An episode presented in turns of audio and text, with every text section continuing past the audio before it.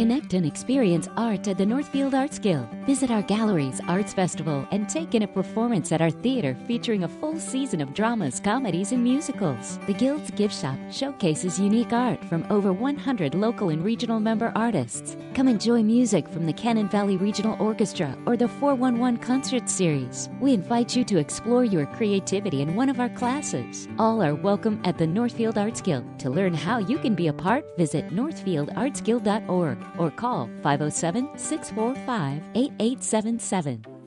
Art Zany, Radio for the Imagination, with your host Paula Granquist, is brought to you by the Northfield Arts Guild and by the Paradise Center for the Arts. And now, Art Zany, Radio for the Imagination. Good morning and welcome to Art Zany Radio for the Imagination. Thank you so much for tuning into the show that celebrates creating and stories. Happy September. I as you probably know, love this month. I think it's probably the best month of the year. I hope that your fall has been off to a good start and that you're ready to get together and tune our imaginations. I think I'm just going to pop on some music. And uh, to, today we're going to talk about the Cannon Valley Regional Orchestra. And this is a piece, uh, Paul Niemisto is my guest. I think I'll turn on the mic. Paul, a lot of our listeners already know you. You are the founder and conductor of the Cannon Valley Regional Orchestra. And you sent me this piece, uh, Aida, the Grand March, eh, by uh, Verdi. And I thought it was a nice way to maybe uh, just, it, it felt um, formal and royal. All of those things. yes. and and very noisy. Yes. So um, it's uh, it's an ostentatious, extroverted piece. It's the end, end of an act um, of the opera Aida by Giuseppe Verdi. The original performance was done outdoors in Alexandria, Egypt, in an old uh, coliseum, and it was um, it's a story about an Egyptian uh, queen who's who's Aida, by the way. And, uh, and for this scene, it's got uh, it's all condensed into an orchestra score, but it has offstage uh, brass bands. There are elephants going across the stage. So we have to imagine that, yes. And uh, a host of people dressed in Egyptian royal costumes and huge chorus and et cetera, et cetera. It's just it's, it's extremely over the top. It's a grand piece, and it was. This says it premiered on uh, December twenty fourth of eighteen seventy one. So I was thinking about that in terms of, I think that was close to the time that Winston Churchill was born, and as we're looking at the fact that uh, Queen Elizabeth II passed away yesterday, that um, you know he she came on board when he was uh, prime minister, and you know, spanning those years, hundred years, with the birth of the current prime minister, it just felt like this was the piece we should play. And I know that Queen Victoria attended this opera and that she liked it. Oh, that's a good insight. Let's let's take a listen and enter our imaginations in the world of music as we celebrate the Cannon Valley Regional Orchestra on Art Zany Radio.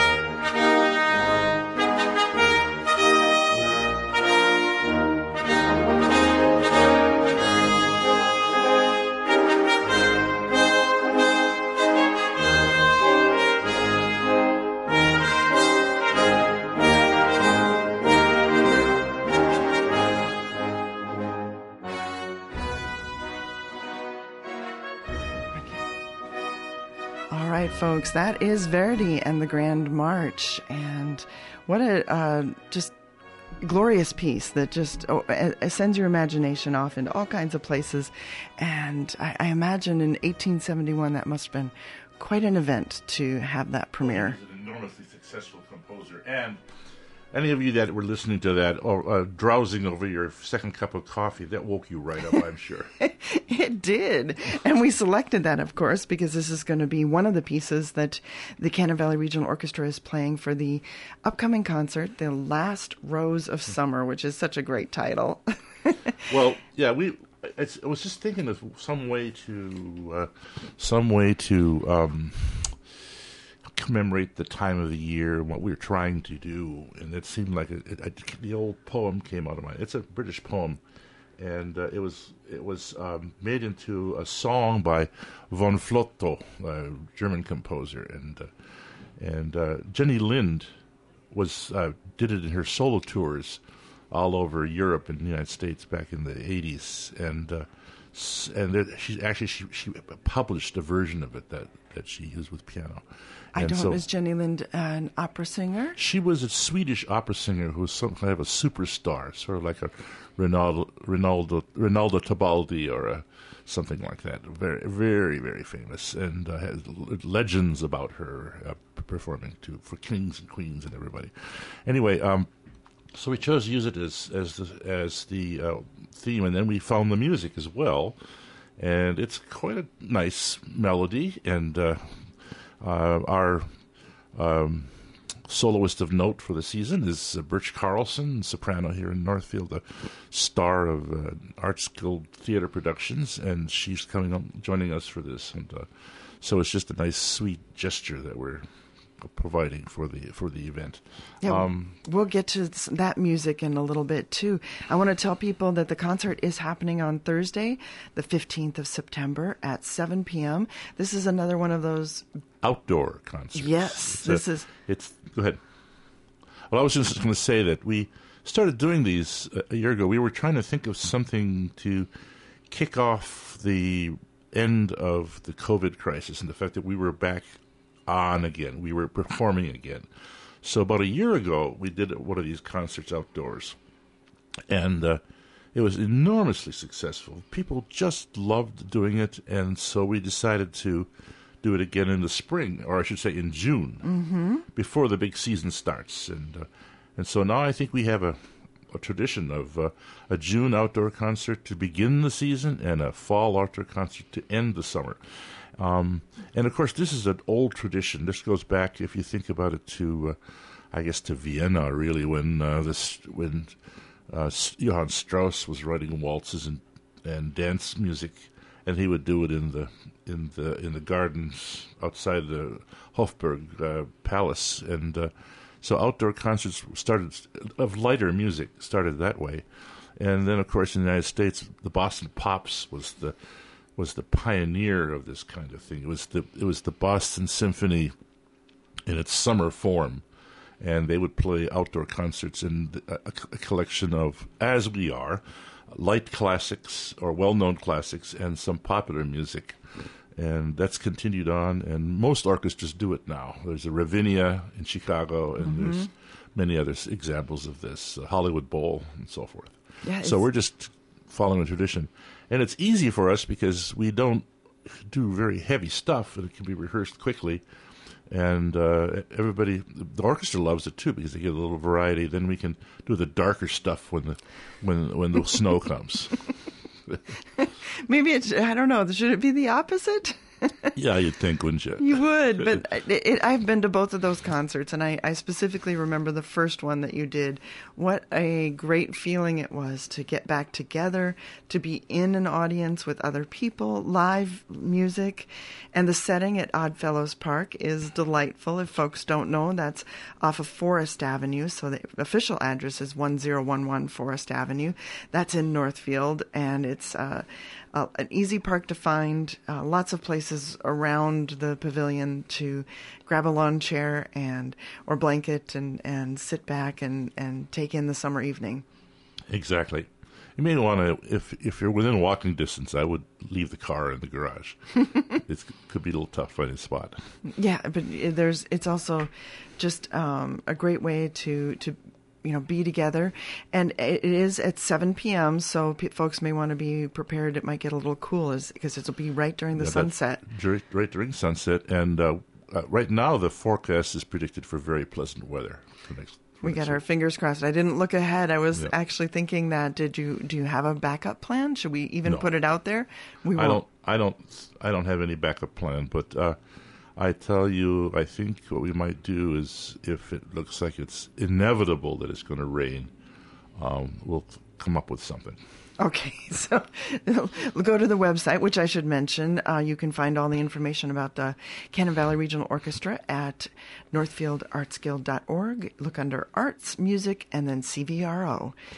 The concert is free attendance, although we appreciate the chance to accept donations because uh, there are expenses connected with putting on a community orchestra, and uh, we need the help of the community to support us. And I always look at it as if I were to go to a concert, what would I be willing to pay for the ticket? And that's what I'll, I'll go ahead and chip in. That sounds as- great. You mean like fifteen bucks? I w- even more. Okay, all right. because I think you guys are that great. It- it's it's it's good, and it's important to keep supporting this so that it keeps happening. That's my hope. Right, exactly. And for folks that don't know, the Cannon Valley Regional Orchestra was founded in 1979. It is a diverse group of volunteer musicians that perform symphonic music. And I, I love the fact that they're drawn together in your statement by rehearsing and performing this fine repertoire. And anyone with talent, experience, and motivation is welcome, from 12 year olds who are exceptionally talented to octogenarians. And there's an, an audition process. They can get in contact with you if they're interested in being a part of the orchestra. I check out their smile. Oh, well, you have to play, don't don't you? Have to. Accept No, we we, uh, we go by word of mouth, and uh, people can talk to me about what they've done, and because a lot of the players in the group are developing. In other words, they may have played in high school and college and then lapsed, mm-hmm.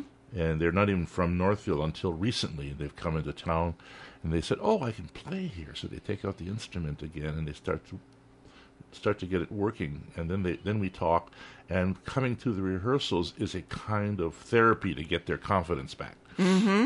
I would imagine for you as as the conductor, that's part of what you do. that's part of what i do. And how do you tell me how you do that when uh, you have people that are you know coming back to their instruments, maybe getting their embouchures and their or uh, their, or their bow hands yes. um, yeah uh, well the thing is um, if they un- if they understand that um, that and I explained to them they don't have to play every single note that's on the page in order to be able to uh, to give us some some support in our sound. They can leave out some stuff. I've never had a conductor tell me that. That's really Yeah, I fascinating. mean, uh, I mean, you play what you can, yeah. and by playing what you can, you will be able to play more as the as the weeks go by, and as you practice and you start to understand what it's all about. So if you come in, uh, I mean, we don't want to have an orchestra of uh, of uh, invalid uh, players, but uh, a couple who are growing, it's great. Mm-hmm. I think that's a a wonderful thing, and it's great to see those uh, variety of ages of, of experiences within the orchestra.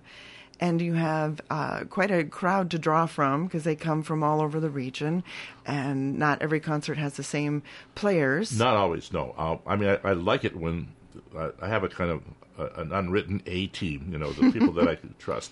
But some of them have, you know, especially now we have grandparents who have to go to graduations and all kinds of things like that going on. So people come in and out, and uh, we do have a pool. So we have a X number of flutes that are that are available, and uh, we try to plan ahead so we know when they're going to be involved in what concert, or X number of violins or whatever. So yes, it's, there's a there's a larger there's a list of people larger than what we need to have on stage. That's a fabulous place to be. And are there any particular instruments while we're out there putting it out into the world that you're saying, "Gosh, I wish I had a more some player"? What what Well, the, the thing, the the most the most uh, vulnerable and the most uh, delicate of the instruments in terms of nurturing are the violins because um, it's such a demanding instrument, and those that had some experience earlier may have been turned off by the by how much pressure was put on them to to get the notes right and all of those kind of things, and they kind of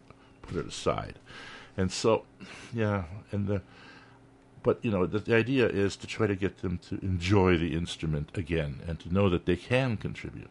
So string players, uh, I guess um, we have a surplus of cellos right now for some reason in our on our list, but that could change in a year.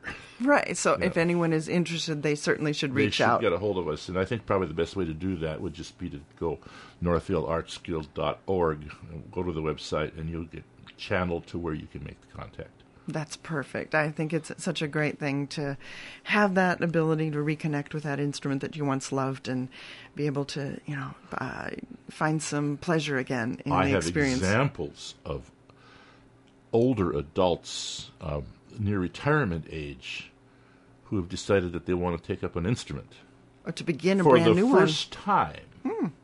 And there are examples in this community of that happening. One of the things is there's a there's a real desire on the part of these people who do this, and there's also time. They're retired; uh, they can they can devote a lot of time, and they they're willing to learn. They can take some lessons and get things going. Um, if you have a hole in your soul that should be filled with music, uh, there are possibilities for you. And you can also come and be an audience member, which is also a way to sort of fill that, I think. You Oh, know, that's true too. being Yes, able we, to- we, ne- we need ears to listen. it's a it's a great thing, and I, you know I'm going to ask you because last last we chatted. Although I think maybe yeah, maybe you didn't come to the studio for the um, Vintage Band Festival, but I'm thinking, wow, Paul, you just got done with this giant festival that happened end of July, beginning of August. Oh, we had some we had some uh, guests from outside of the state that came here to say hello. Yes, we that did. was really cool. And we had a couple of folks come in before the week. We did two Yeah. shows because it was such Right. a big Yeah. festival. And uh, tell me some, just just to check in with you, uh, post Vintage Band Festival, some Uh, of the uh, highlights. there were so many pluses on this 2022 festival. The first one was that the that the weather cooperated completely. It was like Eden. No hundred day degree days. and and not even not, no sign of any disturbance in the sky. Perfect. And um, the uh, the the um, bands who had been deprived of this for several years now because of the pandemic were extremely happy to be here. They come, they come um, primarily to play, of course, but they also come to uh, have uh, social interaction with the other bands, to commune with them, their friends. Uh, sh- they talk talk chop, you know, talk repertoire and instruments and all that kind of thing. So that's going on constantly during the festival, and they're enormously satisfied by that element of it that they are, that they have the possibility. Some festivals don't give them a chance to do that. yeah, because there's a component of it where it's a professional workshop that. Oh, there's also a there's also a conference going on Yes. uh, with the Historic Brass Conference, and and that's only because a lot of the groups that come have scholars in them, and so it makes a lot of sense for us to stage this the conference as well. And the schedule works out great. We do all the papers and representations in the morning, and the performances start in the afternoon. So it's it works out great. It was a great festival, and so thank you again for bringing that to Northfield. That'll be once every three years, More or less. or or so. yeah, I don't want to. I don't know if I want to be quoted on radio with this, but um, 2026 will be our 20th anniversary, Oh yes, it will. and so it might be that we that the board will decide to use that as a as a goal to try to do a grand, grand, grand festival on the 20th anniversary. 2026, you said. Yeah, so it's a little, Wow. war, little further out. Doesn't mean that we won't do the the one day deals in between, mm-hmm. but that's that's That's in my head, but only in my head, and now in your now in your ears. 20 years. Wow. Well, it's it's fantastic. And, and the CVRO is another part of your musical gift to our community, I, I think. And uh, they have been doing all kinds of great music. This is a, we talked a little bit about the programming of that show. And uh, you, you said what I, I think is also um, wonderful is that idea of doing some music that's, you know, something that, that folks recognize, that um, is a little more fun, festive, you, you know, you, lighter. And uh, so, uh, tell us about putting this program together. When you, when you as a conductor are looking to put together a program, are you thinking about um, the music that the the musicians are capable of doing, or something you want to challenge them with, or what instruments can you feature? How are you doing doing that? It depends on the concert, and for one of these, we're trying to definitely go for um, audience appeal, but then also that there's a certain element of satisfaction for the orchestra to be able to go back and play some old uh, standards. Um, we have a problem in the in the community orchestra world right now. Um, it's it's kind of at loggerheads with the publishing industry, because about ten years ago, a new a new regulation or a new uh, formula was created in which um, all of the a lot of the pieces that were available for sale or for rental uh, at a nominal fee, the, the pieces that were uh, out of copyright, shall we say, um, were re-examined and reclassified, and they you now have a lot of pieces that were available in print back in say about 2000 that you can only get by rental. So you have larger larger expenses involved. Uh, I'm going to use an example. I I did the um, Ferde Grofé Grand Canyon Suite.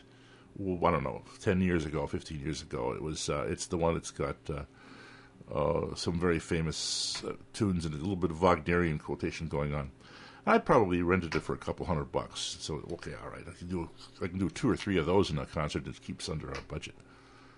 Now, uh, for for two performances of Grofé's Grand Canyon Suite, it's like a couple grand, two thousand bucks. What did they change then? Why? Well, what happened is that some of the money is going back to the like the, the family foundation, and this is just a way for them to I don't know make more money, I guess, uh, for the and for the industry too. So uh, it uh, and it's I mean a big orchestra can sustain something like that, the budget for that, but it just puts us out of the out of the running for that kind of material. That is fascinating because that then means that music will probably be played less. It'll probably, you know, lose some of its, you know, Presence in the community. yes, Yeah. And uh, that is uh, makes it less accessible because only the people who can afford it, which probably is going to eliminate a lot of, you know, groups from being able to put that on on in in a band concert or. I, that's really intriguing. No, it's also affecting the band the band industry too, the band world. So we have a problem here, and uh, that's why a lot of us are kind of poking around looking for uh, libraries that are on some shelves somewhere where we can borrow stuff. So So that makes your search for available music more. Uh, much more challenging. yes. I mean we have a we have a collection uh, of stuff. We have a couple hundred titles that we own that we bought over the years since 1979. Um, and an uh, exa- and what I'm doing with these uh, these outdoor concerts, like the one we're doing in September, is trying to keep the budget low because we don't have a, a known source of known large source of revenue for the concert. So we're trying to use available resources. So now I'm what this is the third one we're doing, I think so. Um, so third concert, say 10, 12 pieces each. I've started to dig pretty deep into our repertoire list, and I'm starting to think, uh, you know, when do we start repeating, or or what's what's going on? How do I get some fresh stuff in here? So this is a challenge for me this winter. I'm going to be looking around for sources. right. Well, that's part an aspect that a lot of people don't think about, and it's Oh no, it's it's not. The audience just takes what they're given. I mean, and well, accept it or not. But um, you know, we have these other issues that we have to deal with. It, it is is fascinating. That's what I love illuminating on Art Zany Radio. And folks, if you're tuning in, this is Art Zany Radio. I'm Paula Granquist. I'm here with Paul Niemisto. We're talking about the Cannon Valley Regional Orchestra. The Last Rose of Summer concert is coming, and I think we should play some music. That's, Sure. Or I think we should go. Uh, let's see. Let's let's pick out the. This this will be a fun one to talk about. This is uh, Memory, which folks may know from the fabulous Broadway musical Cats. But it's an interesting version. I don't know if you want to say something before or should. Well, I I was wondering what to do because there was actually no sound recording of the of the version that we're doing, uh, but I wa- I wanted also to to avoid the words because I, I wanted to listen to the melodic material and the harmonies and stuff. So uh, this is the only thing I could find that looked like it might fill the bill, and it is an un, unusual version. Yeah, we'll listen to to a bit of this. This is uh, Andre Rieu, I think. Oh yeah, he's he's on he's on public broadcasting all the time. Oh, okay. I'm not familiar a- with him. With a fancy flowing hair and a big and a, and a big uh, tie on it. He seems to have a lot of fans. That's what I'm gathering. That's a- apparently so.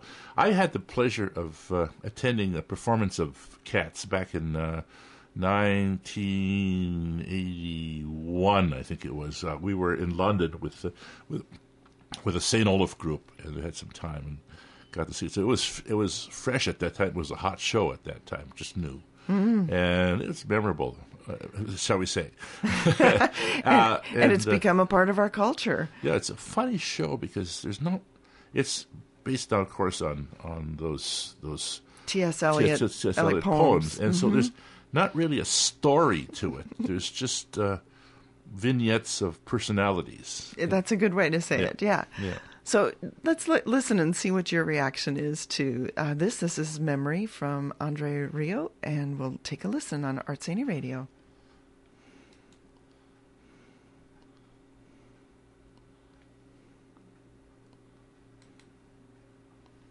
And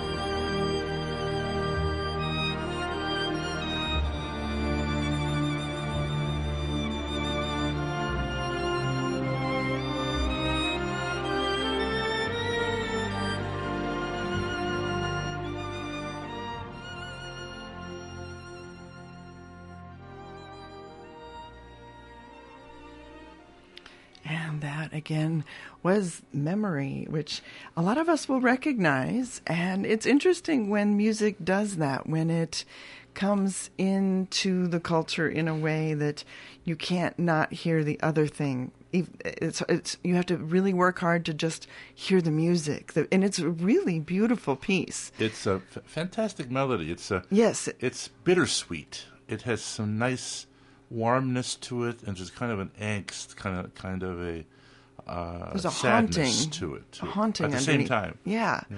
And so I think it's, I can see why it would make a great piece for a Broadway production. And um, they've amped up, I think, some of the drama in their their versions of it. Well, the, with, get the words in there, and you can do lots of stuff. And also, there's probably a, a real solid, heavy rock drummer in the background on it too. But it, and you mentioned that your your version is just a little different even than that one. not that not that much different than the one that we play. It's about the same. Yeah. But there's other instruments involved.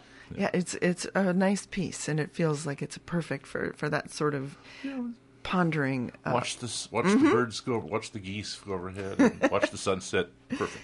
exactly, you don't have to uh, just let it wash over you. Yes. And that, and I do find it fascinating when a piece becomes uh, so recognizable that you know you. Uh, instantly have a connection to it from something else. It, it's so it's it's just. Uh, I mean, music can do so much for us, and I think you know, seeing and hearing and experiencing live music is uh, such a, a great gift to yourself. It, it's it's a, such a a thing that, that we don't do often enough, or we didn't do for the, over the last couple of years, especially. Well, we didn't, and it's and also just trending. Cultural trends are toward electronic reproduction Mm. and listening to electronic reproduction and watching the tube and uh, listening to CDs or, or whatever your version is, and, yeah, and not going to the to the public performances. Um, And being- Osmo, you know, Osmo Vänskä did a great gift to the community because he was his Up his the per- material was so high class, so so finely crafted performances that he tr- attracted a new audience of people who just came to stand there and listen in awe to what he was p- pulling off. And I think he created a new community of classical music buffs in Minnesota when he was here. And I hope it continues. It's it was a great great gift to us. Yeah, and he's has he since retired? Is that? He he left the, cu- the he left the spring. Yeah. The summer. I thought so. So that's Yeah. going to be an interesting place for the orchestra, Minnesota Orchestra, to be and see where. Well, I don't they, think that they're in bad in any kind of bad situation, but uh, it's we'll see what happens. Yes, changes, right? and that so that's a lovely piece, and I would imagine too for the players that that, that there's benefit to, you know, uh, practicing these pieces and you know being exposed to this music. The same, it's the same nostalgia, Mm. except they're on the other side of the instrument. Mm-hmm. They, have played it before. They've listened to it before, so they have some of the same emotions. Yeah, and, and that's a, a good experience for for folks. And we've got more music that not and this is a fun concert because of so many different styles that that, that you come across. You mentioned Birch Carlson a little bit earlier, and uh, you know if you've had the great uh, opportunity to hear her voice, uh, she's been in in the studio with us before. She is has such a, a talent and such a great gift and her willingness to share that is is wonderful. So, um, how has your experience been? You've been Oh no, we're we have we have a lot of fun, and uh, she we collaborate on how we're going to do the arrangement, what how we're going to sort out the verses and all that kind of thing for every every year. Um, now this particular piece, if you're going to if you're going to be playing it, is uh, it's a, it's actually a folk song that comes out of England, uh, based on I think it's I have to get my my facts right here. I think it's an Irish playwright, but in any event, um, not playwright, a poet, and uh, so I'm going to uh, leave it there because I don't remember the details. uh, but but what happened was von Flotow picked it up and put it into his opera Martha. So, um, and I'm sure that the original rendition that they did in Germany would have been in German, but this is the version that's uh, in English. And I initially found it as a reproduction of a publication from the 1880s that was published for Jenny Lind, the famous Swedish soprano the one you mentioned. the one yeah. I mentioned, yeah, and uh, and so this this is the basis of the of what, what our performance is, and then including then von Flotow's uh, orchestral stuff too. And this version is Renee Fleming Yeah. from her collection, The Beautiful Voice, which she does have a beautiful voice. I mean, there is no one like Renee Fleming, and so She's herself, yes. it's uh, it, it's it's a glorious piece, and I I'm curious to see what uh, Birch will do. Oh, she's going to do fine. Oh, She- I know. I'm. I don't doubt that. No, no, she- It's. It's. But it's. Um. yeah, she's already adding embellishments to it, putting her own decorations on it. Perfect. So let's take a listen. Just get a preview of the Cannon Valley Regional Orchestra concert, the last Rose of Summer. Just one night next Thursday, the 15th of September, at 7 p.m. at Oddfellows Park. This is one of the pieces you'll hear. Will be with Birch Carlson. This version is um, the from Martha. You said the opera. And uh, the last rose of summer. This yeah, we is we asked her, but she wasn't available. Wouldn't that be it? that would be quite the thing. Let's take a listen.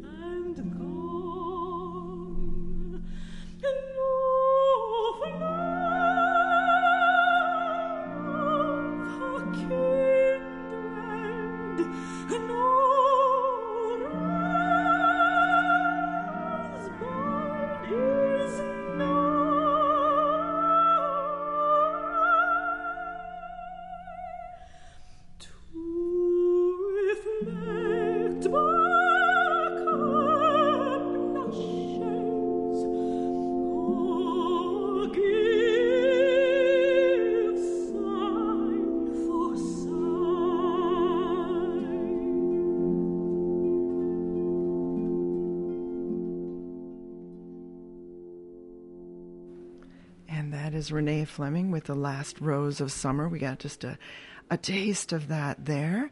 And uh, just, oh my goodness. And She's just got such a voice that Are you cheering up? a little bit. it's so beautiful. I mean, she has. Uh, there's there's a quality. I was thinking as we were listening that sometimes I can't listen to the words because I'm just listening to her sound. and interpretation. Oh, and I forgot to pop on your mic. I'm sorry. Oh, Yeah. good. No, nobody. And her and her interpretation too. No, nobody got to hear you say that. I might have had a little. Oh, tear? Yeah, she. I just saw Paula tear up during that aria. because it is there's something just incredibly you know you know you're listening to something that not everybody can can make that sound and so it's it's phenomenal and and you know we only have a few samples of the things that are here i guess we could talk about the things that um, didn't make it onto our playlist that are Well, also going to be a part wish. of the concert Yeah. because there's a whole collection of just some fun. I, I know I know there's Gershwin and um, people will recognize that a little bit of um, what's the other one I saw in here that I recognize Grieg. Oh yeah, the the wedding day at Troldhaugen. Yeah, yeah, With a piece of Norwegian uh, fluff. Yes. fluff. but it's it's a you know you've got uh, just just quite a list here of of things that people will be able to hear for the concert. Yes, it's a. It's going to be an ear candy. Yeah, it's meant to be enjoyed, and uh, you know you have all kinds of different pacings. How is that for the orchestra to, you know, move between?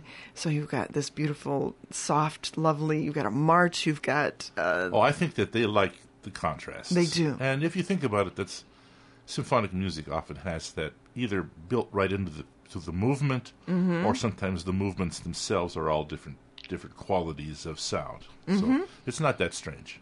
Oh, but it, it is quite a trip. And speaking of that, we're going to jump right into uh, La Bamba, Oh yeah. which folks may uh, recognize. It became I, I forgot to look that up. The La Bamba de Veracruz. It's a. Um, it was. It was. Was it? Um, what's his name? there was a singer who made it yeah, really Rob- famous.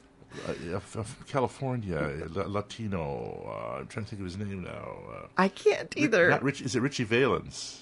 it could be, I think so. but it is something. Again, Yeah. it's one of those that, that transcended. Did it, it was first, you know, from. I think this is Ritchie. This version, I think it is. let's see. I don't know. Yeah, it, it is. Um, this is the music of the state of Veracruz. Right. And uh, it is certainly recognizable, but it became like a worldwide sensation. Yeah, it was. It became a rock tune. Mm-hmm. Yeah. And so maybe maybe while we're listening, we can take a, a listen, look look that up. But uh, this is uh, you know quite a, a different contrast from what we were just Right. listening to. And so we'll just jump in and play a little bit of La Bamba from uh, the. Let's see who's playing this. This is Orchestra Roberto Delgado. Let's listen.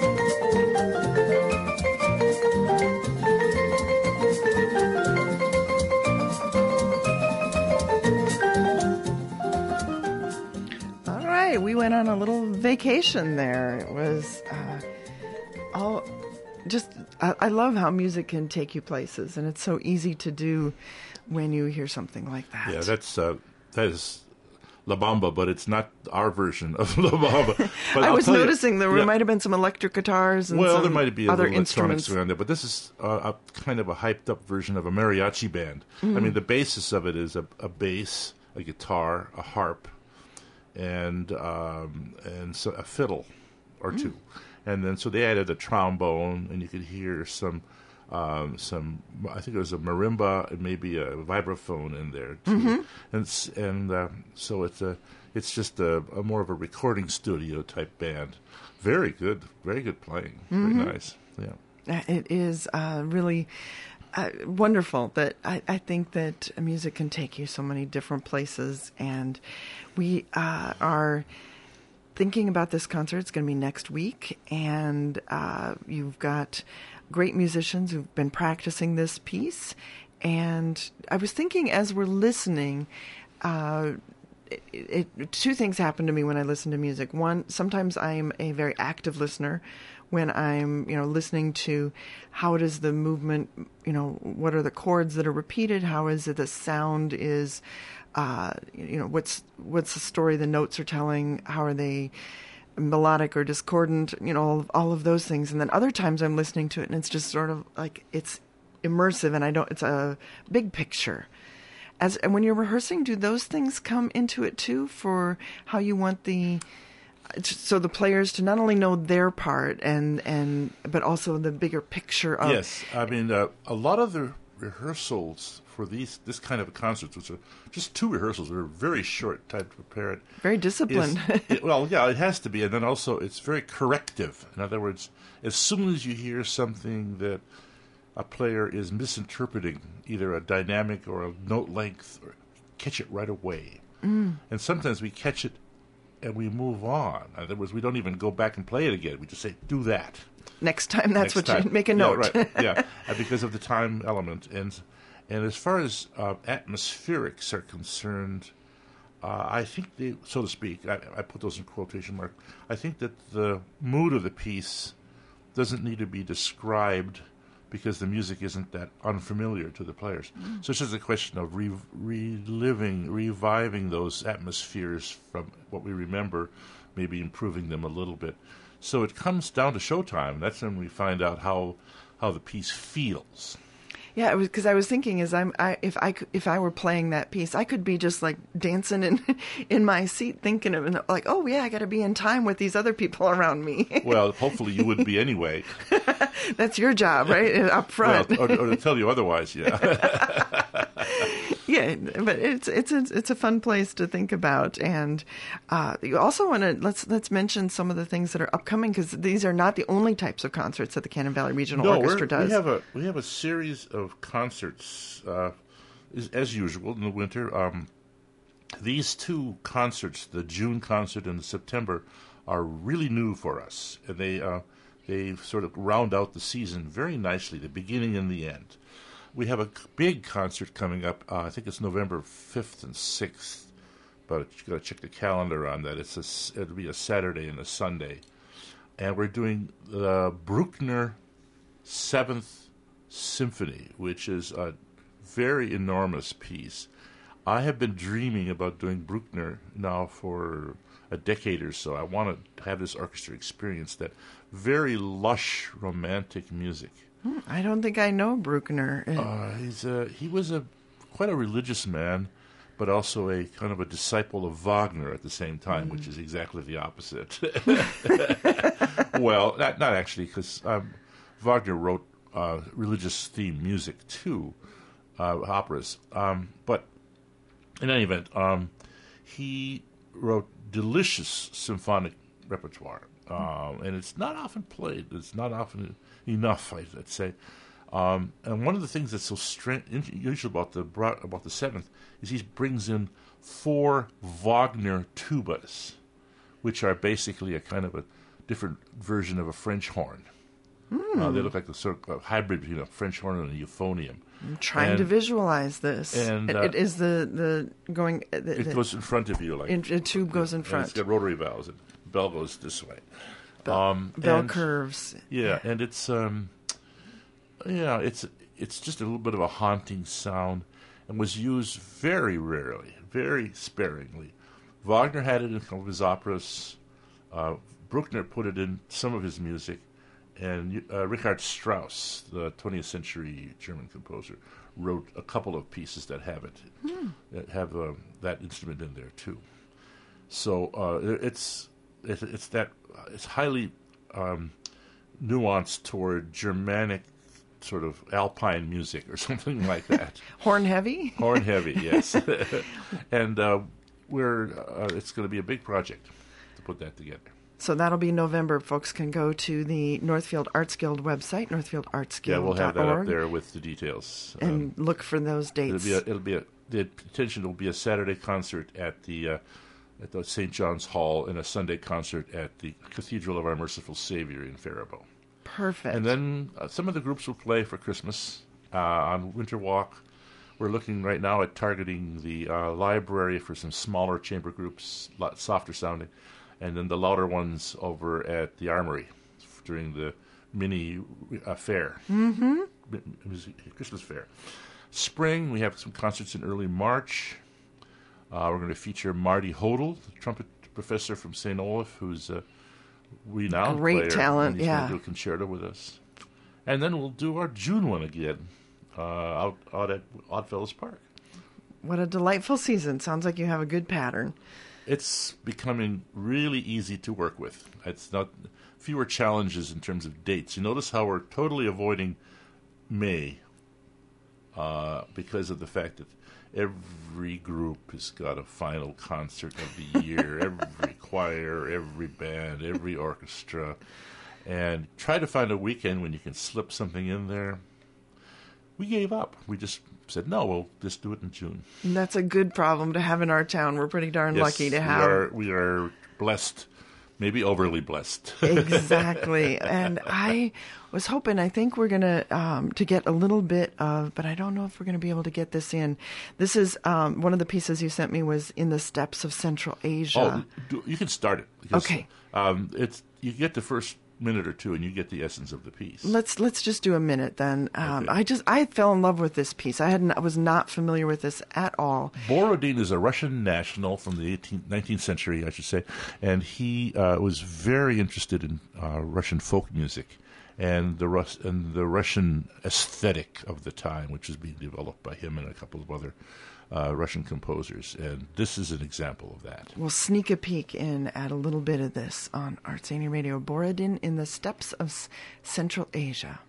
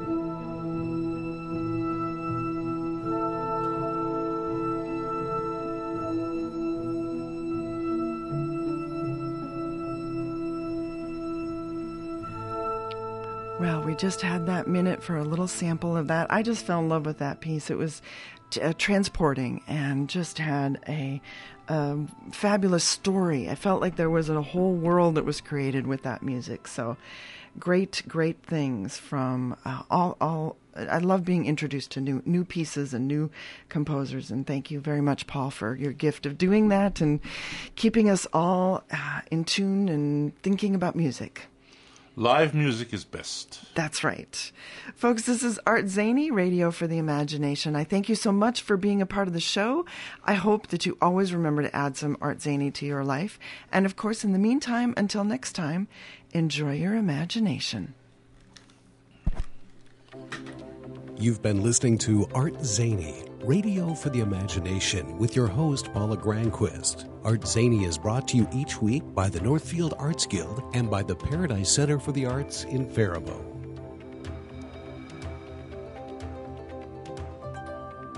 The Paradise Center for the Arts is a vibrant cultural and artistic gathering spot in historic downtown Faribault.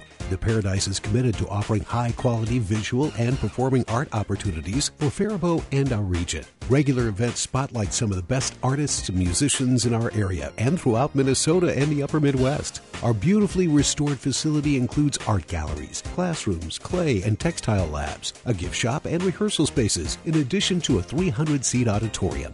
Visit ParadiseCenterForTheArts.org for a full schedule of events or call our box office at 507 332 7372. You're